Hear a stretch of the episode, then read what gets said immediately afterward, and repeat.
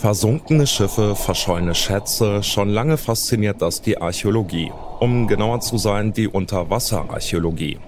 Es klingt erstmal nur nach SchatzsucherInnen, die längst vergangenen Zeiten nachtauchen. Doch das Ganze hat auch noch eine andere Dimension. Im südchinesischen Meer sind nämlich im Auftrag Chinas unzählige Unterwasserarchäologinnen auf der Suche nach Schiffswracks. Und zwar, um damit in der Gegenwart Politik zu machen. Wie politisch ist Unterwasserarchäologie also? Das fragen wir uns heute. Mein Name ist Johannes Schmidt. Hi. Zurück zum Thema.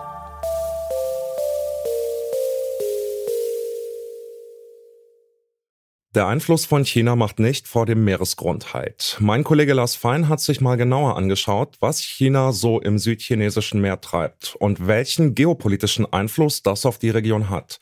Dafür hat er auch mit dem Sinologen Frederik Schmitz gesprochen. Schmitz macht gerade an der Universität Bonn seinen Doktor und forscht unter anderem zu chinesischer Erinnerungspolitik und Machtlegitimation. Moin Lars. Hallo Johannes. Lars, das südchinesische Meer ist ja schon verdammt groß, immerhin fast anderthalb Mal so groß wie das Mittelmeer. Welche Region beansprucht China denn da genau? Also wir müssen da uns ein bisschen anschauen, welche Inseln es da gibt. Zum Beispiel die Insel Hainan im Süden Chinas ist da ein guter Punkt anzufangen. Und dann natürlich die Anrainerstaaten, Thailand, Philippinen oder auch Vietnam. Auch über das südchinesische Meer hinaus ist das Ganze natürlich auch irgendwie noch ein chinesischer Einfluss. Eine wichtige Begrenzung ist die sogenannte Nine-Dash-Line, wo China seine Ansprüche seit den 40er Jahren praktisch festgehalten hat. Hm, ja, von diesen Gebietsansprüchen habe ich schon gehört. Und was will China da jetzt mit der Unterwasserarchäologie erreichen? Na, da geht es vor allen Dingen um territoriale Ansprüche. Man sagt, oder China sagt, dass mit diesen Funden, die man da natürlich erwartet oder auch schon gefunden hat, irgendwie belegt werden kann, dass dieses Gebiet zu China gehört. Wir hören mal, was Frederik Schmitz dazu sagt.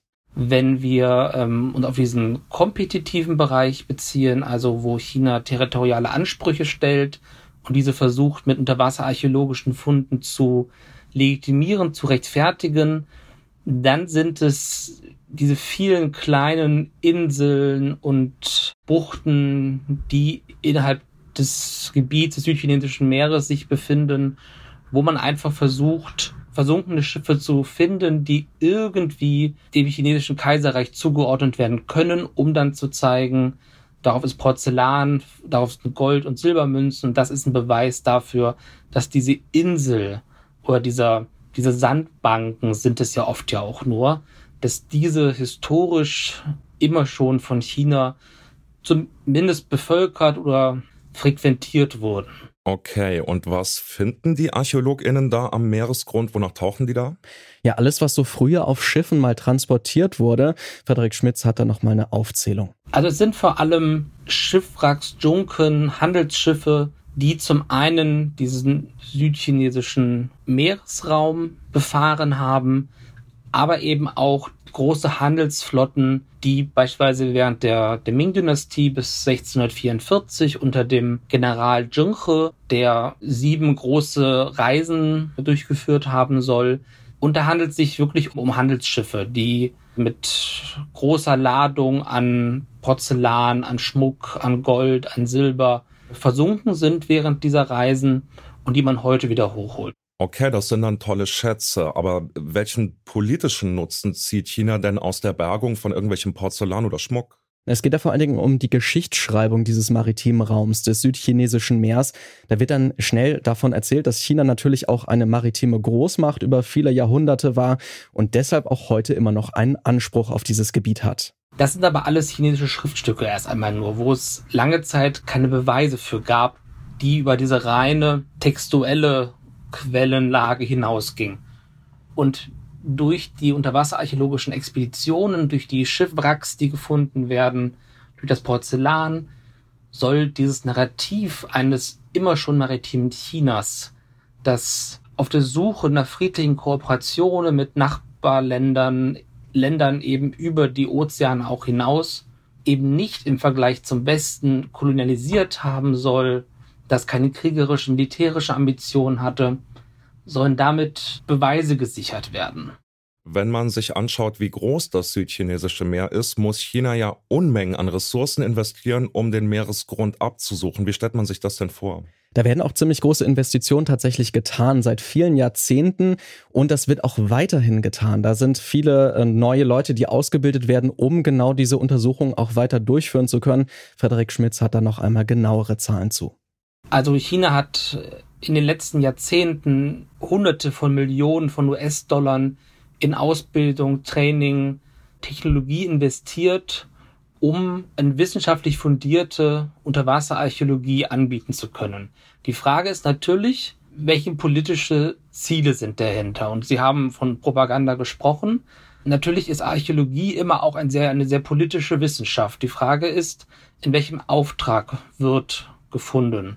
Und auch, was im südchinesischen Meer sehr interessant ist, dass parallel zu den Expeditionen, zu den Ausgrabungen unter Wasser eine hohe Militärpräsenz der chinesischen Marine kommt, die beispielsweise andere Nationen auch unter Androhung von Gewalt davon abhält, ihre eigenen Expeditionen durchzuführen.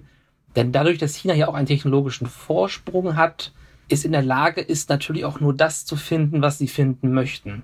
Das heißt, es werden natürlich keine philippinischen Schiffe gefunden, es werden natürlich keine vietnamesischen Schiffe gefunden, sondern ausschließlich chinesische Schiffe mit den entsprechenden Ladungen. Okay, also damit ich es richtig verstehe, China nutzt Wissenschaft und Geschichtsforschung, um eigene Interessen, um die Souveränität auf dem Meer dann eben auch militärisch einfordern, durchsetzen zu können. Genau so sieht's aus. Denn China hat natürlich diese Ansprüche, die aber im Konflikt mit den anderen Staaten natürlich sind, weil auch die Philippinen oder vielleicht auch äh, Vietnam natürlich auch Ansprüche auf dieses Gebiet haben und auch vor internationalen Gerichtshöfen Recht bekommen haben gegenüber China, gegenüber diesen Ansprüchen. Und nun ist das natürlich so der Versuch, dem entgegenzuwirken. Okay. Das heißt, wir haben jetzt was gehört über die Vergangenheit und über die Gegenwart. Dann vielleicht noch einen Satz zur Zukunft. Welchen Fahrplan fährt China denn da jetzt weiter? Also China oder die Volksrepublik China, um es ganz offiziell zu machen, ist natürlich ein kommunistischer Staat, der immer mit sowas wie fünf Jahresplänen arbeitet. Und auch da ist was vermerkt, wie es in den nächsten fünf Jahren mit den ArchäologInnen weitergehen soll. Noch einmal Frederik Schmitz dazu. Also man sucht einfach weiter. Und das zeigt sich beispielsweise auch im letzten Fünfjahresplan, der herausgekommen ist, dass China allgemein auf Archäologie bezogen innerhalb der nächsten Jahre 10.000 ArchäologInnen ausbilden möchte, um einfach noch mehr zu finden. Das verdeutlicht, glaube ich, dieser Fünfjahresplan ganz gut, dass man sich nicht davon abbringen lässt, nach Beweisen zu suchen, die das eigene Narrativ nach historischer Herrschaft über dieses Gebiet, um von diesem Narrativ abzuweichen. Na dann sage ich danke an den Sinologen Frederik Schmitz und danke an dich, Lars, für die Infos. Immer gerne.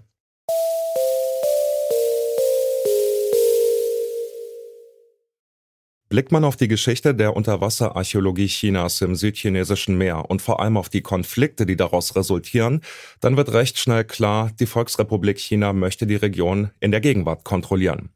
Urteile von internationalen Gerichten werden ignoriert. China rüstet stattdessen weiter auf und erhöht die maritime Militärpräsenz im südchinesischen Meer. Die Unterwasserarchäologie ist ein Baustein, um die Machtansprüche trotz des Widerstands der Nachbarstaaten zu untermauern. Und damit war's das von uns für heute.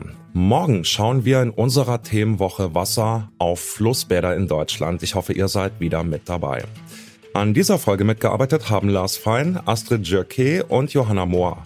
Produziert hat die Folge Hendrike Heidenreich. Chef vom Dienst war Toni Mese und mein Name ist Johannes Schmidt. Ich sag ciao, bis dann. Zurück zum Thema vom Podcast Radio Detektor FM.